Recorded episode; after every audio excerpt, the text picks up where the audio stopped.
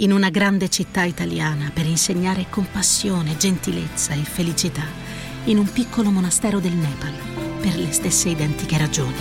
L'8 per 1000 all'Unione Buddista Italiana arriva davvero a chi davvero vuoi tu. Avete mai pensato che i terapeuti non devono per forza essere un esempio?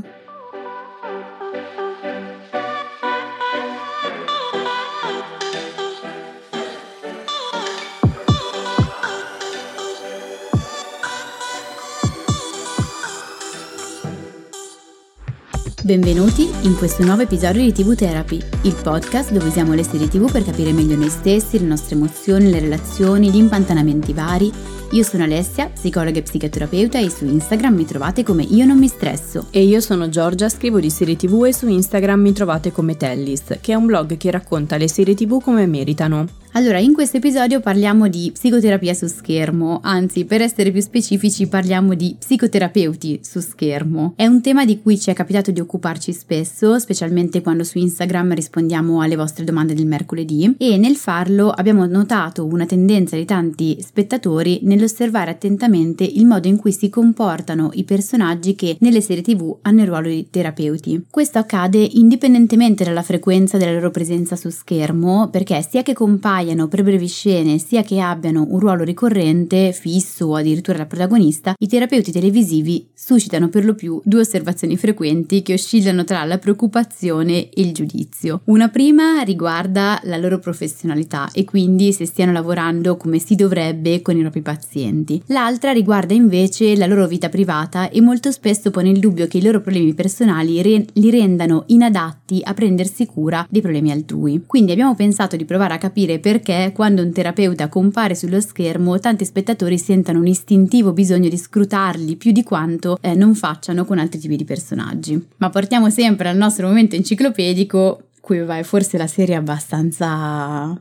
dai, evidente, sì, però anche perché l'avevamo anticipata nello scorso episodio. È vero, è vero. Dimenticavo. E la serie è In Treatment, che è una serie tv sulla psicoterapia, anzi direi la serie tv sulla psicoterapia per eccellenza, perché sia nei contenuti sia nella struttura è stata creata per portare in televisione il percorso terapeutico in un modo che fosse il più autentico possibile. E la cosa le è riuscita così bene che la sua formula è stata venduta e adattata in una ventina di versioni internazionali, un po' come è successo con la serie per adolescenti Scam. Io vi consiglio consiglio di non vedere mai in treatment con uno psicologo perché io ho provato a farlo per un paio di episodi con Alessia e il risultato era che alle battute del paziente rispondevano in due, lei e la terapeuta protagonista e spesso peraltro con le stesse parole con un risultato quasi polifonico, cioè guardavo un po' in treatment con un eco. Però così sembra antipatica. No, non è antipatica, no. però ecco diciamo che mm, c'era una doppia risposta. Beh, era un po' un effetto alla David Lynch Lynch con una voce doppia. Comunque, per partire dall'inizio della sua storia, le origini di In Treatment si collocano nel 2005 in Israele e non è un caso perché le serie tv israeliane se la cavano piuttosto bene nel maneggiare la psicologia dei loro personaggi. Nel 2005 gli sceneggiatori Ori Sivan, Nir Bergman e Agai Levi, il più famoso dei tre, che poi ha scritto anche serie come The Affair e il remake di Scene da un matrimonio, decisero di creare una serie tv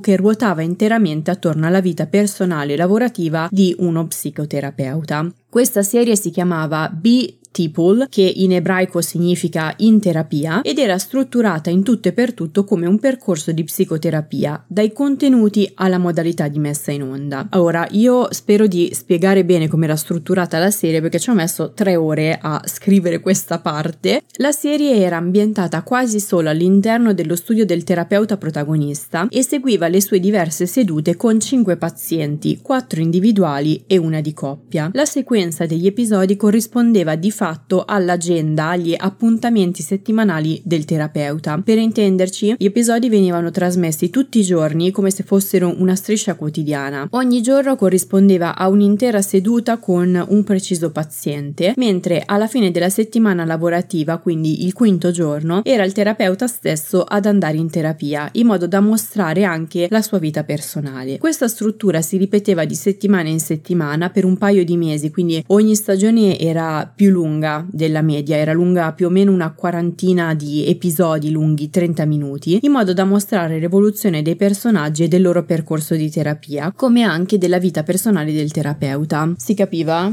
Sì, si capisce bene. Ok. Credo. BT Pool andò in onda sulla TV israeliana per un paio di stagioni fino al 2008, ma nel frattempo il format fu venduto in diversi paesi del mondo. Finora ne sono stati creati circa 20 remake, di cui anche uno statunitense e uno italiano. Si chiamano entrambi In Treatment e si trovano su Sky e Now. E in questo episodio del podcast noi ci focalizzeremo sulla versione statunitense. Beh, qua non ti chiedo nemmeno perché ne parliamo proprio in questo episodio, perché mi sembra proprio evidente. Però eh, parliamo del perché abbiamo scelto questa versione. Innanzitutto perché appunto è la più conosciuta, anche grazie alla notorietà degli attori e al fatto che sia andata in onda sulla rete via cavo HBO, ma soprattutto perché il modo in cui è strutturata ci permette di osservare meglio il modo in cui poi il pubblico percepisce gli psicologi televisivi. Per intenderci rapidamente, la In Treatment americana può essere divisa in due parti. Una prima andata in onda dal 2008 al 2010 e sviluppata dal regista Rodrigo Garcia, eh, si compone in tre stagioni che hanno come protagonista uno psicologo newyorkese, il dottor Paul Weston, interpretato da Gabriel Byrne. Nel 2021 la serie è poi tornata con una nuova stagione, la quarta, che si può considerare un reboot. Cioè, cioè, spieghiamolo meglio. Ne abbiamo già parlato, però dai, diamo una definizione anche in questo episodio. Ok, allora per reboot si intende quando una serie TV più o meno vecchia torna in TV con nuovi episodi che ne mantengono la stessa struttura narrativa e spesso le stesse ambientazioni, ma seguono nuovi personaggi e una trama diversa. Ad esempio, quella di Gossip Girl, che è stato tra l'altro appena cancellato, è eh, un esempio di reboot. Nel caso di In Treatment, la quarta stagione si sposta da New York a Los Angeles per seguire una nuova terapeuta di nome Brooke Taylor e interpretata da Uso Aduba, che per intenderci era Susana Occhipazzi in Orange is the New Black, uno dei personaggi più um, iconici e più apprezzati della serie eh, e tra l'altro è una serie di cui faceva parte anche Natasha Dion, la creatrice e attrice di Russian Doll, quindi c'è una certa continuità anche se minima tra l'episodio della scorsa settimana e quello di oggi. Io devo dire che ho avuto molta difficoltà ad adattarmi alla quarta stagione di In Treatment perché eh, rivedevo in lei Crazy Eyes, cioè eh, appunto in Origins is the New Black e non riuscivo a riadattarla all'idea di, di terapeuta. Beh, diciamo che Susano Chipazzi è difficile da dimenticare e penso che il nome eh, lo faccia capire anche a chi non ha mai visto la serie. Comunque, coincidenze a parte, noi è proprio sulla terapeuta Brooke Taylor che vogliamo focalizzarci. Nel corso della quarta stagione, sia attraverso le sedute con i pazienti, sia attraverso le sedute eh, proprie, la serie ci permette man mano di conoscere in maniera sempre più intima il personaggio. Da fuori, Brooke Taylor trasmette una forte sensazione di ordine, di equilibrio. Si veste benissimo con colori sgargianti, non ha un capello fuori posto, ha un curriculum di tutto rispetto, accoglie i suoi pazienti in una casa enorme, arredata alla perfezione con una vista spettacolare sulla città. I creatori hanno spiegato che l'arredamento voleva avere un effetto vivo e distensivo, distaccandosi invece da quello più cupo delle prime stagioni che se non ricordo male era in legno scuro, qualcosa del sì, genere. era abbastanza più, mh, più classica forse esatto, e questo per non incupire ulteriormente gli animi degli spettatori che erano già provati eh, dalla pandemia. Sì, più classica, scusate, una via di mezzo perché in realtà c'era il divano anche nella prima stagione, non classica inteso in termini psicanalitici, più classica in termini di arredamento sì, le sì, prime sì, stagioni. Sì, sì, esattamente. E episodio dopo episodio però mettendo insieme i pezzi della storia personale di Brooke Taylor emerge una figura estremamente confusa e vulnerabile. Si scopre ad esempio che ehm, Brooke Taylor ha avuto una famiglia piuttosto opprimente, eh, afroamericana, che a 15 anni rimase incinta ma fu costretta dai genitori a dare in adozione il figlio per poter continuare a studiare, che soffre di solitudine, soprattutto poi dopo la pandemia. Da anni ha una relazione non proprio funzionale con un uomo, ha problemi di dipendenza dall'alcol e salta anche gli incontri con gli alcolisti anonimi e anche quelli con il suo psicologo, il suo supervisore che poi è Paul uh, Weston, cioè il terapeuta delle prime tre stagioni. Quando la serie inizia, eh, Brooke Taylor si trova in un momento particolare. Il padre è appena morto e il mondo sta cercando eh, lentamente di imparare a convivere con la pandemia. La stagione è stata pensata proprio per esplorare gli effetti della pandemia sulla salute mentale e per questo motivo non ci saranno eh, nuovi episodi, cioè era a sé stante, è stata pensata così. Gli effetti di tutte queste esperienze di vita sembrano opprimere il personaggio in maniera ancora più impetuosa del solito, rendendolo ancora più vulnerabile. Peraltro quella che sarebbe eh, la sua seduta di fine settimana con appunto il suo ex psicologo Paul Weston che però non compare mai. Lei dice che non compare mai perché è diventato praticamente lo psicologo eh, d'America durante il Covid era sempre in TV, un po' come i virologi. Viene sostituita invece da lunghe chiacchierate con una donna che da anni le fa da sponsor nel percorso di disintossicazione, che poi non è altro che eh, Tina, la cuoca di The Bear. E una delle domande che ci venivano poste più di frequente e da cui poi è nato questo episodio, anche se l'avevamo annunciato un anno fa su Instagram, però vabbè ci siamo arrivate adesso, era proprio sulla protagonista di In Treatment. E tantissime persone si chiedevano come Brooke Taylor potesse prendersi cura in maniera efficace dei propri pazienti quando nel privato aveva un'esistenza così problematica. Cioè la percezione che ci arrivava eh, era un dubbio diffuso del tipo come può essere una buona terapeuta se è una persona così imperfetta e quindi eccoci qua. Perché ci si aspetta che gli psicologi siano perfetti?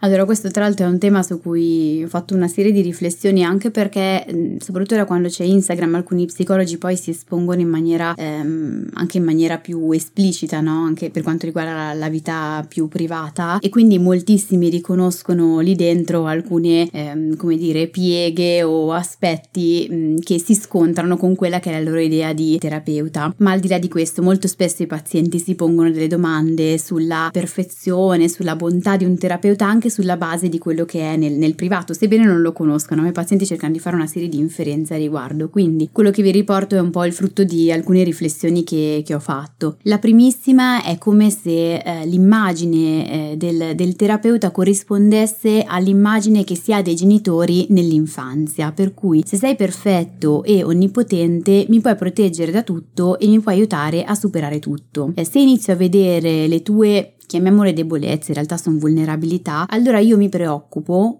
oppure in altri casi inizio a prendermene cura. E qui abbiamo un primo aspetto interessante, cioè diventa interessante osservare il perché abbiamo bisogno di vedere il terapeuta come perfetto. Ovviamente è impossibile come sempre individuare delle motivazioni preconfezionate, ma è proprio interessante andare a osservare le motivazioni di ognuno, perché ognuno di noi avrà delle sfumature diverse a riguardo, quindi chi pensa che per essere bravi, bisogna essere perfetti e senza macchia, quindi per essere un bravo terapeuta devi essere perfetto e senza macchia anche come persona. Chi si può affidare solo chi è irreprensibile, chi eh, se si trova davanti qualcuno con qualche macchia appunto si sente subito in dovere di farsi carico di quelle macchie lì. Quindi vedete come ognuno di noi ha un motivo differente per cui spera che lo psicologo sia perfetto, non è detto nemmeno che sia così per tutti, alcuni sono molto sollevati dal fatto che lo psicologo sia umano e abbia delle vulnerabilità, ma in queste motivazioni che andiamo a individuare ritroviamo poi dei pezzettini che riguardano la vita, la storia, il modo di funzionare anche nelle relazioni esterne della persona stessa. Sì, questa immagine quasi genitoriale del terapeuta nella serie si vede particolarmente bene nelle sedute che Brooke Taylor fa con un paziente di nome Eladio, che peraltro avevamo citato anche nello scorso episodio eh, su Russian Doll. Eladio è un ragazzo molto giovane di origini latine che ha una storia familiare abbastanza evanescente e assiste a tempo pieno il figlio disabile di una famiglia molto benestante che è suo coetaneo. Lui si trova in psicoterapia per problemi legati al sonno e all'umore, dice di essere bipolare, che potrebbero alla lunga renderlo poco efficiente sul lavoro. Ma il vero focus individuato dalla dottoressa riguarda il fatto che Eladio sia completamente proiettato sull'aiutare gli altri. Per la famiglia che lo ha assunto fa anche delle mansioni che vanno ben al di fuori del proprio ruolo di infermiere, quasi un domestico, al punto da dimenticare di prendersi cura dei propri bisogni. E questo ruolo di cura decide di assumerlo proprio la dottoressa Brooke Taylor, nella quale Eladio riconosce immediatamente una figura materna a cui affidarsi. Tant'è che la primissima scena che apre l'intera serie è una telefonata che Eladio fa alla sua terapeuta in piena notte, sono le due del mattino, che per me è l'inizio della notte, però è per loro piena notte, per raccontarle un sogno che ha fatto. E il suo istintivo livello di confidenza è tale che nel parlarle Eladio non chiama Brooke Taylor dottoressa, bensì mamita, cioè una parola di slang spagnolo che rimanda a un ruolo materno, affettuoso, molto spesso usato dai bambini per riferirsi alla propria mamma. Questo dà al pubblico la percezione che Eladio sia un paziente di lunga durata di Brooke Taylor, ma poche scene dopo si scopre che in realtà è in cura da sole due sedute e la terapeuta non ne conosce nemmeno tutta la storia di vita. Sì, è interessante e tra l'altro, vabbè, invece a chi fa il mio mestiere, che sia di lunga data o meno, questo è una, eh, come dire, una rottura dei confini che effettivamente tendenzialmente dovrebbero essere mantenuti in terapia, quindi ci dà già delle indicazioni su quello che sta accadendo. Sì, infatti lei eh, primo, nel primo episodio lavora proprio sul ristabilire questi confini. Sì, che è comunque un pezzo interessante. Eh, anche qua mm, sugli errori in terapia, a meno che non siano delle robe enormi, ma come proprio de- degli abusi o proprio sconfinamento dei confini in termini sessuali, tendenzialmente poi gli errori in terapia se ne fanno ed è proprio interessante il modo in cui si vanno poi a, a recuperare su come si lavora su quegli errori. Adesso poi ci, ci, arriviamo. Il secondo motivo per cui si spera che il terapeuta si, sia perfetto, ci si aspetta che il terapeuta sia perfetto e che si spera a propria volta di uscire dalla terapia perfetti, dove con perfetto si intende che vada tutto bene, che non ci si arrabbi più, che non ci siano grossi dubbi, che si sappia sempre cosa fare, che non si vada più in crisi. E questo mi accade spessissimo di dirlo anche ai miei pazienti. Anzi, questo episodio l'abbiamo pensato anche su questa base, perché è stata una settimana in cui i pazienti l'ho ripetuto tipo 4-5 volte. Quindi guardi che uscirà di qui e avrà ancora delle sanissime preoccupazioni, delle sacrosante arrabbiature o incazzature, perché a volte la parolaccia rende meglio l'idea del non dover essere perfetti, o anche semplicemente meglio l'idea dello stato d'animo particolarmente potente, qualche sana ansia, moltissimi dubbi e capiterà anche di avere momenti più o meno lunghi di crisi, non crisi necessariamente patologiche, nel senso che possono essere affrontate con le proprie risorse. Sì, diciamo che la questione non è non avere più crisi, ma avere gli strumenti per risolvere. Hai imparato bene? Hai imparato benissimo, il senso della terapia è esattamente questo. Molti invece pensano che se queste cose accadono, quindi se si va ancora in crisi, allora c'è ancora qualcosa da curare, che la terapia non è servita e invece la vita, soprattutto se eh, sana, non è sempre positiva, è semplicemente bilanciata. Come diceva Ruth di eh, Rashandol, la, eh, nella vita non c'è niente di facile tranne pisciare nella doccia. Questa cosa ti ha proprio colpito. Sì, mi, mi piace tantissimo perché è una frase semplicissima e efficacissima. Comunque questo vale anche dal punto televisivo, cioè se una serie è sana se è bilanciata. Mi viene in mente un episodio della fiction doc Nelle tue mani dove il protagonista interpretato da Luca Argentera a un certo punto dice sono un medico mica un esempio. Questa mi sa che me la rigioco. Ecco, tatuatela insieme a quella della doccia. Non medico oh. però, sono una psicologa, non sono un esempio. Ok, eh, e lo stesso vale un po' per i protagonisti delle serie tv, cioè sono personaggi, anzi persone e non devono essere esempi. Ci capita spesso di ricevere, leggere commenti o articoli che criticano i personaggi perché di cattivo esempio o poco professionali o perché magari non vengono seguiti tutti gli iter ehm, della loro professione, dimenticando però che i personaggi scritti meglio sono profondi e complessi e interessanti da seguire proprio perché imperfetti e quindi umani. È quasi impossibile vedere i personaggi delle serie tv come perfetti in ogni aspetto della loro vita e persona. Prima di tutto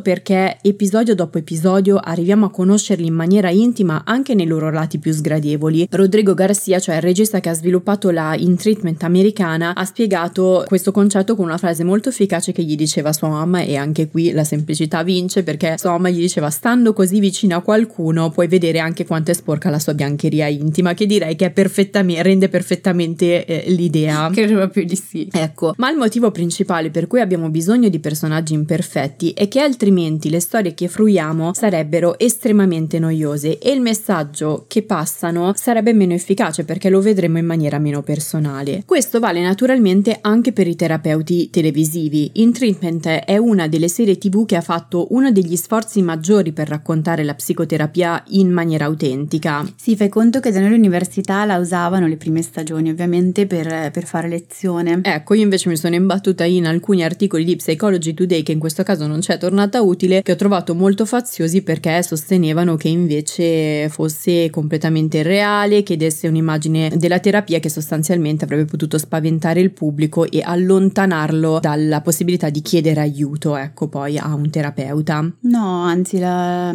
la utilizzavano proprio per far vedere come funzionano le sedute, poi ovviamente ci sono degli espedienti che sono narrativi, ricordiamoci sempre che è pur sempre una serie tv per cui alcuni intrecci tra vita privata e vita del terapeuta, vita professionale non, non avvengono, non dovrebbero avvenire, però la parte di sedute era fatta molto bene e ricordo anche la versione italiana, quindi quella con Castellitto, io credo di aver visto solo la prima stagione che è molto lineare rispetto a quella eh, americana e mm, io ho trovato anche quella molto utile per capire in realtà come funziona una, una terapia e mi è sembrato anzi semplificasse, che la eh, rendesse una roba meno astrusa, meno distante, meno da matti agli occhi delle persone che invece di psicoterapia non sapevano nulla. Anche perché eh, In Treatment eh, è una serie che è stata creata con una continua supervisione di terapeuti professionisti e addirittura gli episodi sono stati girati tendenzialmente in ordine, quindi con delle modalità eh, diverse da quelli che sono i programmi di eh, riprese delle altre serie TV, rispettando la sequenza settimanale dei pazienti in modo che chi interpretava il terapeuta di turno apprendesse un po' per volta le loro storie come avviene nella realtà. Poi in realtà i loro dialoghi non sono stati mh, mm, girati la maggior parte delle volte insieme,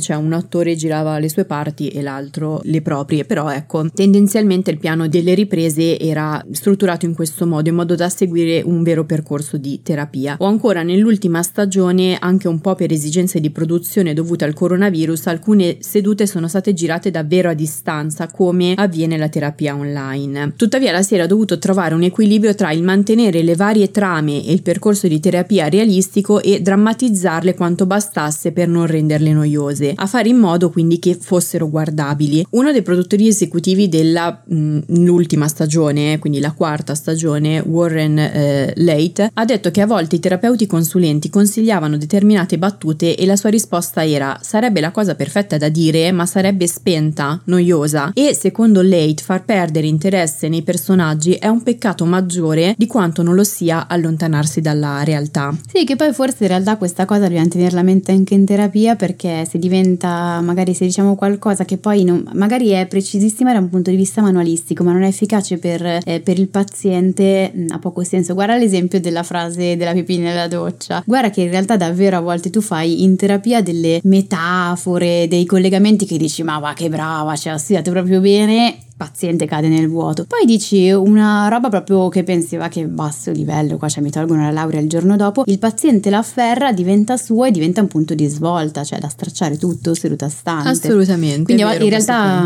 le cose più semplici, ma la mia mentore, la dottoressa Tomasic, mi ha insegnato così, cioè lei me ne ha passate eh, 10.000, una cosa che molto spesso vi ho detto qui, quella del, del passato che fa ombra sul presente o alcune metafore utilizzando l'armadio, cioè io le ho prese esattamente direttamente da lei e sono frasi del quotidiano efficacissime, tant'è che io ce le ho fisse in mente e così poi i pazienti. Quindi io sono convintissima che in realtà noi lavorando con le persone dobbiamo lavorare il più terra terra possibile. Sì, mm, sono, sono d'accordo e negli episodi di In Treatment la parte di maggiore drammatizzazione di questo tipo di tra- drammatizzazione di cui abbiamo parlato avviene proprio con la figura dello psicologo. In parte perché è il personaggio che vediamo di più, ma soprattutto perché dentro di lui lui che va in scena la battaglia più interessante per tenersi in equilibrio, perché le sue vulnerabilità devono essere taciute, almeno per il tempo della seduta, in modo da prendersi cura di quelle altrui. Questo ad esempio è stato spiegato dai creatori con eh, l'utilizzo della musica, cioè che la musica, rimandiamo a un paio di episodi fa, in In Treatment eh, viene usata, viene eh, variata, modulata per sottolineare più gli stati emotivi del terapeuta rispetto rispetto a quelli dei pazienti, perché non potendo permettersi di esprimerli in altra maniera, vengono espressi appunto in maniera eh, melodica. Sì, che poi ti dico la verità, per come la vivo io, ma anche molti miei colleghi in realtà mi raccontano la stessa cosa, io non la trovo tanto una, una difficoltà quanto un sollievo, cioè nel senso che può essere capitata una cosa tremenda, magari a due ore dalla seduta, e sono cose che sono capitate vere, cioè ci sono dei periodi che sono veramente pesanti nella vita privata, però poi inizia la seduta e il mondo del terapeuta, perlomeno il mio mondo, mondo è come se rimanesse un po' fuori dalla stanza, cioè ci sono le emozioni che poi uso in funzione dei pazienti, anche questo poi ve lo racconto meglio dopo, però eh, i miei problemi sono lì che mi, è come se mi aspettassero in una scatola, ti dà veramente eh, sollievo, cioè bisogna stare attenti anche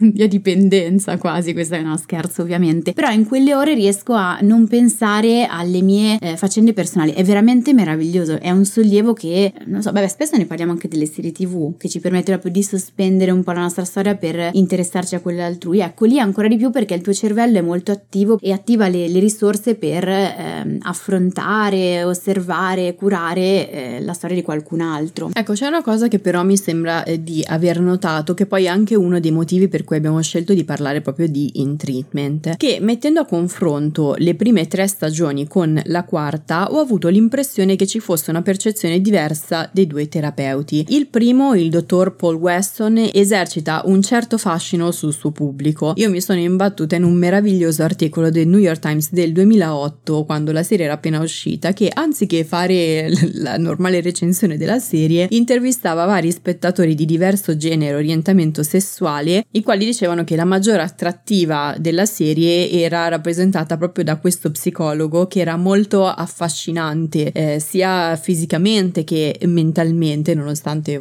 fosse un uomo dalla fisicità normalissima, ecco, loro dicevano non ha questi bicipiti straordinari, però ecco, mi affascina e sono attratto dal personaggio. E a renderlo così affascinante, secondo gli intervistati, era proprio la sua vulnerabilità, anche eh, se talvolta lo portava a oltrepassare il confine con i propri pazienti, cioè lui arriva addirittura a innamorarsi di una propria paziente in maniera quindi per niente etica. Una delle persone intervistate diceva uno psicologo dovrebbe essere neutrale ma mi piace che la sua vita personale sia in tumulto, vuoi solo dirgli mi prenderò cura di te. Ecco, nei confronti della dottoressa Taylor Brooke, quindi la protagonista della quarta stagione, ho percepito invece un atteggiamento diverso. Sembra che la sua vulnerabilità crei in diversi spettatori un senso di preoccupazione e i suoi problemi di dipendenza e alcolismo vengano giudicati con maggiore severità, eh, anche se poi nella pratica hanno ricadute minori eh, sul suo lavoro e sulla parte etica. Quando abbiamo pensato di fare questo episodio, cioè più di un anno fa, e quando quindi la serie era appena uscita in Italia, che mi pare fosse l'estate del eh, 2021, ci arrivavano quando facevamo i box di TV therapy su Instagram almeno un paio di domande alla settimana che ci dicevano come fa questa donna a essere alcolista e a prendersi cura dei pazienti in maniera professionale. Quindi anche se non sono solita pormi queste domande, ehm, non me le pongo alla leggera, ecco, mi sono chiesta, è forse perché ci si aspetta maggiore perfezione da una terapeuta donna? Allora, parto da qui, dalla prima parte del tuo discorso che eh, ha a che fare con lo psicologo e la neutralità. Uno psicologo e uno psicologo eh, psicoterapeuta non deve essere neutrale, cioè ha emozioni, è umano, alcune cose lo infastidiscono, altre lo inteneriscono maggiormente, anche sulla base di quella che è la propria storia. Il punto qual è? Che dovresti aver fatto un buon lavoro su te stesso, tale per cui quelle cose le conosci e le riconosci nel momento in cui vanno in scena nella stanza di terapia e quindi le puoi utilizzare in funzione del paziente. Tipo, sento crescere un'irritazione fortissima, mi chiedo come mai? Oh, questo paziente eh, sta cercando di rompere i confini e mi chiede delle cose molto personali. Il paziente di ieri però ora che ci penso mi ha fatto la stessa domanda, però non mi ha dato fastidio, anzi mi stavo quasi intenerendo. Come mai? Allora tro- mm, inizio a scavare un pochino dentro di me tra quelle che sono le mie emozioni e mi accorgo che trovo il paziente di oggi molto invasivo, come se mi si appiccicasse addosso, mentre quello di ieri lo leggevo più come spaventato e mi faceva quelle domande, leggevo la questione come se mi facesse quelle domande per paura. Mi rendo conto che le persone che mi si appiccicano addosso mi irritano, chi ha paura mi fa invece tenerezza. Questa è un'analisi, un esempio di analisi che si potrebbe fare su di sé, sulle proprie emozioni. Vedete, non è neutrale. Era mm. il discorso del controtransfert, giusto? Di cui abbiamo parlato usando un po' Peaky Blinders e un po' Breaking Bad. Assolutamente quello. Cioè, inizialmente, soprattutto a livello psicanalitico, si pensava, si pensava che il controtransfer fosse elicitato direttamente dal paziente. Invece è un incontro tra storie, cioè tra le storie del paziente, che sì, sicuramente elicita alcune reazioni negli altri, ma il terapeuta reagisce in quella maniera perché a propria volta una certa storia, quindi conoscendola e in teoria maneggiando abbastanza bene le proprie emozioni riesce poi a dirigersi. Quindi in questo esempio il terapeuta è neutrale? No, perché ha delle emozioni diverse nei confronti de, di uno stesso eh, comportamento del paziente, però poi li si usa per capire meglio quei due pazienti lì. Eh, spero è più, più, o meno chiaro. Sì, sì, chiarissimo. Ok, perfetto. Quindi poi veniamo a noi. Eh, le si perdona meno a una donna? Allora, io non lo saprei dire, anche io non mi pongo mai queste questioni di genere in maniera troppo leggera, quindi spero che anche la mia risposta non vi appaia superficiale, ci ho riflettuto bene. No, anche perché chiariamo, questa è una percezione che abbiamo avuto noi eh, dalle domande che ci arrivavano, però non possiamo mettere direttamente a confronto perché non ci arrivavano domande sul primo terapeuta eh, di eh, in treatment. Ecco ecco, è una percezione nostra, non c'è nulla di, eh, di statistico, però ecco, lo abbiamo notato e quindi è un, un, argomento che abbiamo pensato che fosse interessante approfondire. Non abbiamo il gruppo di controllo no. che ci dice le reazioni davanti a Paul Weston per poter fare poi una, un confronto. No. Allora, quindi eh, non saprei dire bene appunto se dipende da, da questioni di genere, però ho due riflessioni in merito. Allora, la primissima riguarda il tipo di disturbo, che è l'alcolismo. Tendiamo a pensare, ad aspettarci che alcuni disturbi disturbi siano più tipicamente femminili, tipo l'isteria, o beh, maschili, tipo il narcisismo. Esatto. Adesso, beh, il disturbo isterico non esiste più nel, nella forma originaria, però comunque ci stupiamo che questi disturbi, tipo appunto l'isteria, possano essere tipici eh, degli uomini. Cioè, in passato, dinanzi a un paziente isterico, c'erano frasi del tipo: Ma come isterico? Ma è impossibile, è un uomo, gli uomini non hanno l'utero. E in effetti la parola eh, isterico deriva proprio dal latino eh, istericus, che significa proprio utero quindi vengono proprio bollati sulla base di una questione di genere e anche a livello di DSM in alcuni casi ci sono alcuni dubbi che vengono proprio esplicitati, cioè non è risaputo se alcuni disturbi ricorrano effettivamente più facilmente in un certo genere piuttosto che in un altro, perché in alcuni casi semplicemente essendo più accettati le persone chiedono meno aiuto. Ok, quindi l'alcolismo tendenzialmente è più accettato, eh, si ha una soglia di accettazione più alta per quanto riguarda gli uomini, decisamente meno per quanto eh, riguarda eh, le donne. Il secondo aspetto che volevo prendere in considerazione in questa riflessione riguarda gli stereotipi di genere e le aspettative che abbiamo nei confronti del controllo delle emozioni, cioè ci si aspetta che un uomo i maschi in realtà più in generale, perché vale anche per i bambini, esprima meno emozioni di vulnerabilità, la tristezza, la paura, anzi ci aspetta che non le abbia proprio, soprattutto poi che non le manifesti, mentre si tollera maggiormente che sia meno capace di contenere emozioni come la rabbia, quindi sin da bambini ci si aspetta mm, più facilmente, si accetta di più che i maschi abbiano naturalmente un comportamento più aggressivo rispetto alle femmine, quindi magari vengono ripresi meno, eh, mentre invece le femmine vengono riprese in prima battuta se hanno un comportamento comportamento eh, aggressivo. Da queste ultime, cioè dal genere femminile, ci si aspetta che siano maggiormente capaci di mettere da parte i propri bisogni, le emozioni, la fragilità, le vulnerabilità, in fu- tutto in funzione degli altri poi e dei figli in primis, ma più in generale di coloro di cui si prendono cura. E qui veniamo a noi, perché il ruolo di terapeuta è esattamente un ruolo di cura è una, una, professione in cui ci si prende cura di qualcuno e della storia di qualcuno. Quindi nel momento in cui una donna si prende cura di qualcuno, ce la si immagina un po' Vergine Maria, adesso la esagero, eh, eh, la faccio un po' caricaturale, un po' Vergine Maria, perfetta, angelo del focolare, mai un'ombra di stanchezza, mai nemmeno un'ombra appunto, un po' come le mamme. Che è un discorso che poi in questi giorni sta venendo molto fuori con eh, il problema eh, della violenza ostetrica di cui siete tornati a parlare. Assolutamente. E questo è, è veramente importante perché alcuni aspetti aspettative che abbiamo nei confronti eh, dei generi poi influenzano assolutamente eh, la vita quotidiana, alcune manifestazioni e possono in alcuni casi arrivare a eh, dei problemi molto, molto grossi. Quindi non sono certa che siano queste le motivazioni, siamo assolutamente aperte al confronto, anzi sarebbe molto interessante avere un confronto con voi eh, al riguardo, però inizio a lanciare qui questi due sassolini per provare a riflettere insieme su questo punto. Che poi la rappresentazione della psicoterapia negli ultimi vent'anni di TV è cambiata e migliorata in maniera più che evidente. Qualche decennio fa i terapeuti televisivi ben scritti erano una rarità. Uno di questi era senz'altro la dottoressa Melfi nei Soprano, che resta ancora oggi uno dei migliori esempi di, di, di terapeuti che ci siano eh, in televisione. Ecco, questi terapeuti scritti bene erano un po' una rarità in mezzo a dei terapeuti che venivano usati più in maniera o buffonesca o se no eh, deviante, cioè erano dei serial killer. Adesso le cose sono molto diverse, eh, sia perché c'è più consapevolezza su come funziona un percorso di terapia, sia perché gli stessi sceneggiatori hanno avuto maggiori possibilità di viverla nella vita reale e quindi capire poi come usarla sui propri personaggi. Poi è ovvio, se un terapeuta compare sporadicamente, ha un ruolo solo marginale di supporto ai personaggi principali, può permettersi di apparire professionale perfetto, come ad esempio avviene in Normal People, cioè ha un ruolo di innescare una svolta nel protagonista, ma di lei non sappiamo neanche come si chiama probabilmente, adesso vado così a memoria.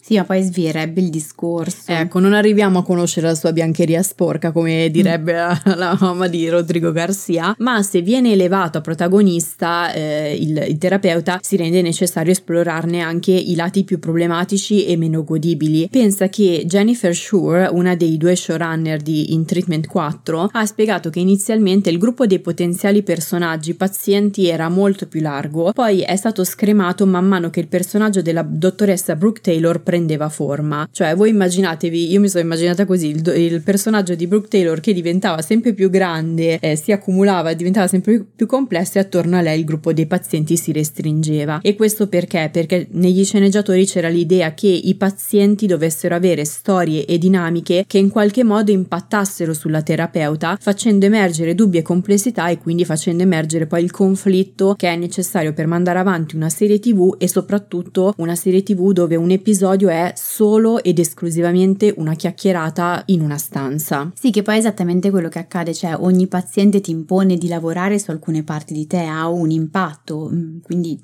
Assolutamente, questo aspetto è anche realistico. Sì, tant'è che mh, prendiamo i tre pazienti della quarta stagione nello specifico. Uno di loro, come dicevamo prima, è un ragazzo che cerca una figura materna e di conseguenza lei fatica a mantenere i confini perché in lui rivede il figlio che non ha mai conosciuto, un'occasione per avere un ruolo materno concreto. Un secondo paziente invece è un uomo bianco molto ricco che appena uscito dal carcere ha gravi problemi di gestione della rabbia e di misoginia quindi impatta sulla confusa situazione sentimentale della terapeuta che sta con eh, un uomo bianco con anche lui dei forti problemi di eh, autocontrollo. Infine c'è una ragazza afroamericana di 18 anni che soffre invece del controllo della sua famiglia che è benestante, opprimente e anche di questioni di discriminazione razziale, proprio come accaduto alla protagonista. Ecco, in questo modo, come dicevo, gli sceneggiatori si sono assicurati che gli episodi, pur essendo basati solo sul dialogo, contenessero quella tensione, quel conflitto che coinvolge lo spettatore. Che poi posso dirti una cosa, io sono del parere che per un terapeuta conoscere da vicino determinate situazioni vissute in prima persona e non o lette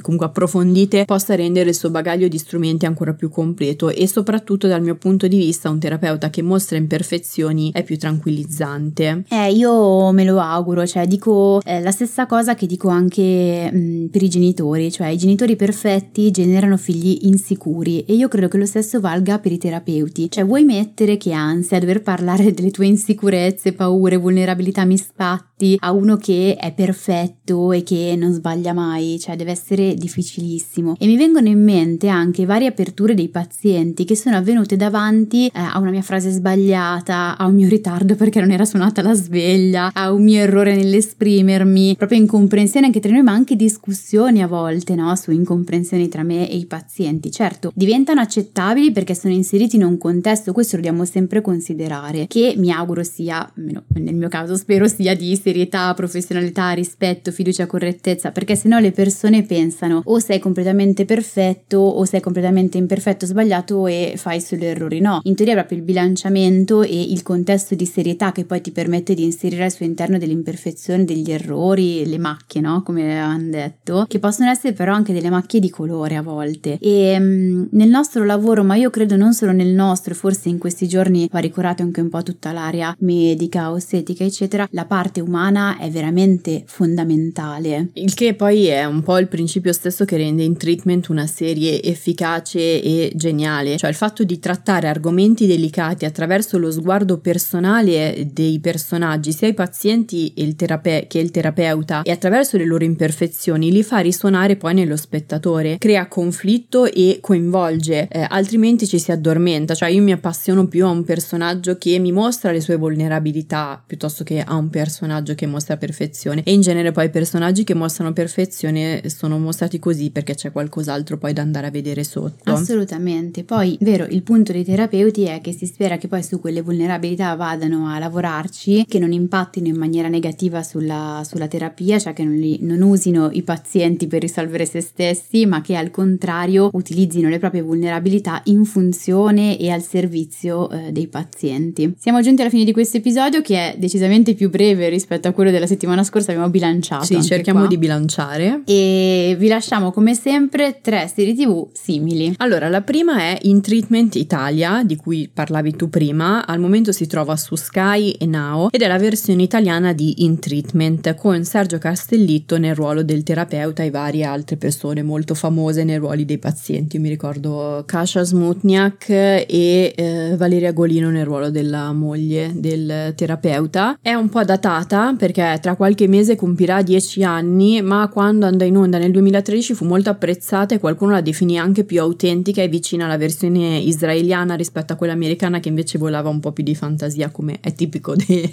delle serie tv americane. La consigliamo perché è sempre molto interessante vedere storie, in questo caso di psicoterapia, che sono ancorate al contesto italiano e quindi alla nostra esperienza di vita e che purtroppo sia... Mh, raramente ecco l'occasione eh, di farlo. Consigliamo però anche di non vederla in binge watching come del resto si dovrebbe fare con la in treatment americana perché è una serie tv che va presa a piccole dosi e seguita proprio come se fosse un percorso di terapia. Altrimenti benché eh, ci sia tensione alla lunga ci si annoia. È molto difficile seguirla in binge watching. Beh del resto anche in terapia le sedute si fanno una volta alla settimana o vabbè comunque c'è una cadenza di questo genere. Ecco esattamente. La seconda seconda serie è Ethos, al momento su Netflix, che consigliamo perché ci avete consigliato in tanti eh, e ci avete chiesto in tanti di, di, parlarne. È una serie turca che intreccia le storie di diversi personaggi che vivono a Istanbul mettendone in comunicazione le differenze socio-economiche, razziali, religiose, di genere identità sessuale e anche le esperienze di vita traumatiche e non. In particolar modo tutto parte dal rapporto tra una domestica proveniente da una famiglia conservatrice e la sua psicologa di estrazione sociale ben più benestante, la quale poi a sua volta approfondisce la natura dei propri pregiudizi e anche le insofferenze nei confronti della tendenza conservatrice della eh, società turca eh, con la propria psicologa. La terza e ultima serie è Shrinking, al momento su Apple TV Plus, è una commedia americana nuovissima, il primo episodio è uscito la scorsa settimana, con protagonista un terapeuta appena rimasto vedovo che a un certo punto si convince che che la cosa migliore e più utile per i suoi pazienti sia dire loro tutto ciò che pensa, senza filtri.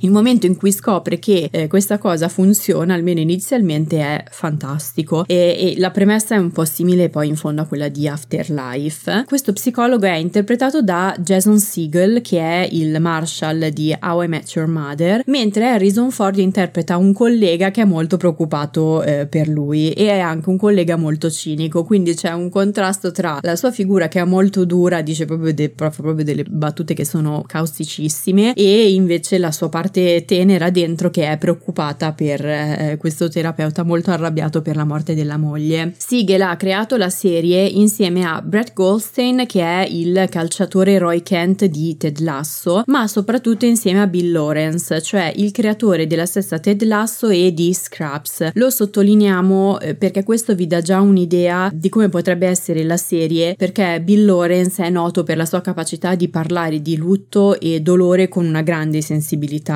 comica. Io aggiungerei anche un paio di libri da questo punto di vista. Okay. Vabbè, uno non è un libro in realtà, ma è una serie di libri che sono quelli di Yalom, che secondo me ha avuto il merito, è uno tra quelli che hanno avuto il merito di aprire eh, proprio la, il se stesso e anche quindi la figura dello psicoterapeuta proprio come persona e portarla in terapia in funzione del paziente. Da lui quello che ho imparato, ovviamente non da lui come persona, ma leggendolo e studiandolo, è eh, l'avere imparato a mettere sul tavolo quello che sente sento anche in maniera molto autentica. Non dico proprio senza filtri come dicevi tu in quest'ultima serie, però comunque in maniera molto autentica, questo sì, e utilizzarlo veramente, parlarne con il paziente, cioè dire sento questo, porto anche la me stessa in, in terapia e vediamo un pochino cosa farcene, perché poi di fatto quello su cui lavori con i pazienti è un punto di vista molto eh, relazionale. Nei suoi libri questo è espresso molto bene. No, perché rido perché c'è una scena in cui lui scopre, perché lui dice, beh io non spoilerò tutto perché poi è nuovissima questa serie, però c'è una scena in cui lui eh, dice quello che pensa a una paziente, lei rimane un attimo così attonita e poi gli dice hai ragione, dopo lo chiama e dice ho fatto questa cosa e ha funzionato e lui è in, completamente entusiasta, quindi inizia a dire tutto quello che pensa in maniera proprio senza filtri ai suoi pazienti e senza espressioni eh, il personaggio di Harrison Ford gli dice sì però il nostro ruolo è un altro altrimenti diventiamo delle specie di vigilanti eh, della psicologia. No, infatti andrebbe fatto con una cognizione di causa e con tutta una riflessione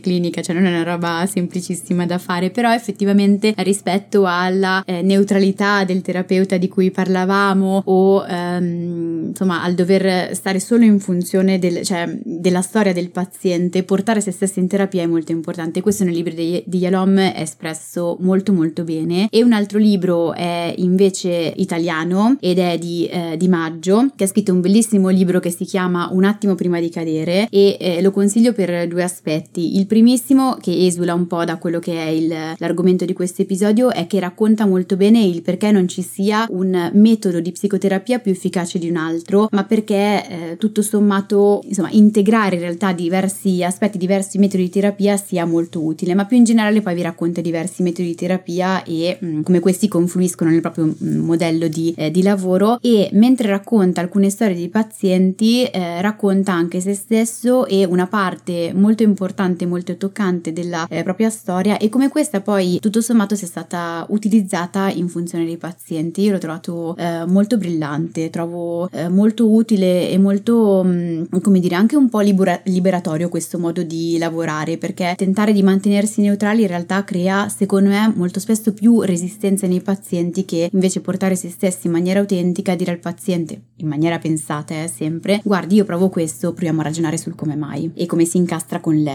Ok, chiudo, mi sembrava interessante in questo caso portarvi anche dei libri perché parlano molto bene di questa cosa, poi vabbè, Yalom su questo è veramente un capostipite. Allora, siamo giunti alla fine di questo episodio, ci vediamo al prossimo episodio, se avete dubbi, domande, curiosità su come vi fanno sentire le serie tv che state guardando, ci trovate ogni mercoledì su Instagram, sui canali Tellist con la Y. e su Io non mi stresso, vi ricordiamo che la TV Therapy esiste anche come terapia di gruppo, quindi se volete rimanere aggiornati su nuovi gruppi in partenza o inserirvi in lista d'attesa, seguite il podcast o iscrivetevi ai nostri canali. Al prossimo episodio. Al prossimo episodio. Ho un po' allargato l'intro, non so se te ne sei accorta. Cioè, allora fai quello che vuoi. no, infatti. Eh, sì, faccio quello che voglio. Oggi mi sento che sto parlando bene. Questo lo lascio lo taglio. No, lo taglio. Va bene. Non vorrei essere troppo presuntuosa. No, sì, ti ho aggiunto un pezzo così parlavi anche un po' tu. Darvi anche sono un po' Harrison Ford. Mamma mia. Solo che non ho la bocca storta come lui. Che senti? E Non sai che lui 80 ha la doppia. No, non ho 80 anni, ma questo penso che si veda. Però no, lui ha la faccia doppia. Ah, sì? Quando gli dividono i- eh, la faccia, mi lui da una parte ride, dall'altra Ah, sì, è arrabbiato. Ah sì? E vai a vedere. Bravo. Hai visto che cosa fa ti apposta, faccio? è così. Ma no! cioè, Pensavo fosse spero una di no, se no gli viene una paresi. Eh. E adesso un bel caffè finito. Perché rischiare di rimanere senza caffè quando puoi abbonarti a Caffè Borbone? Prezzi vantaggiosi, costi di spedizione inclusi, tante possibilità di personalizzazione e l'abbonamento lo sospendi quando vuoi. Decidi tu la frequenza, la qualità, scegli tra le cialde e capsule compatibili e crea il tuo mix di gusti e miscele. Mai più senza caffè con l'abbonamento Caffè Borbone. Tutte le info su caffèborbone.com.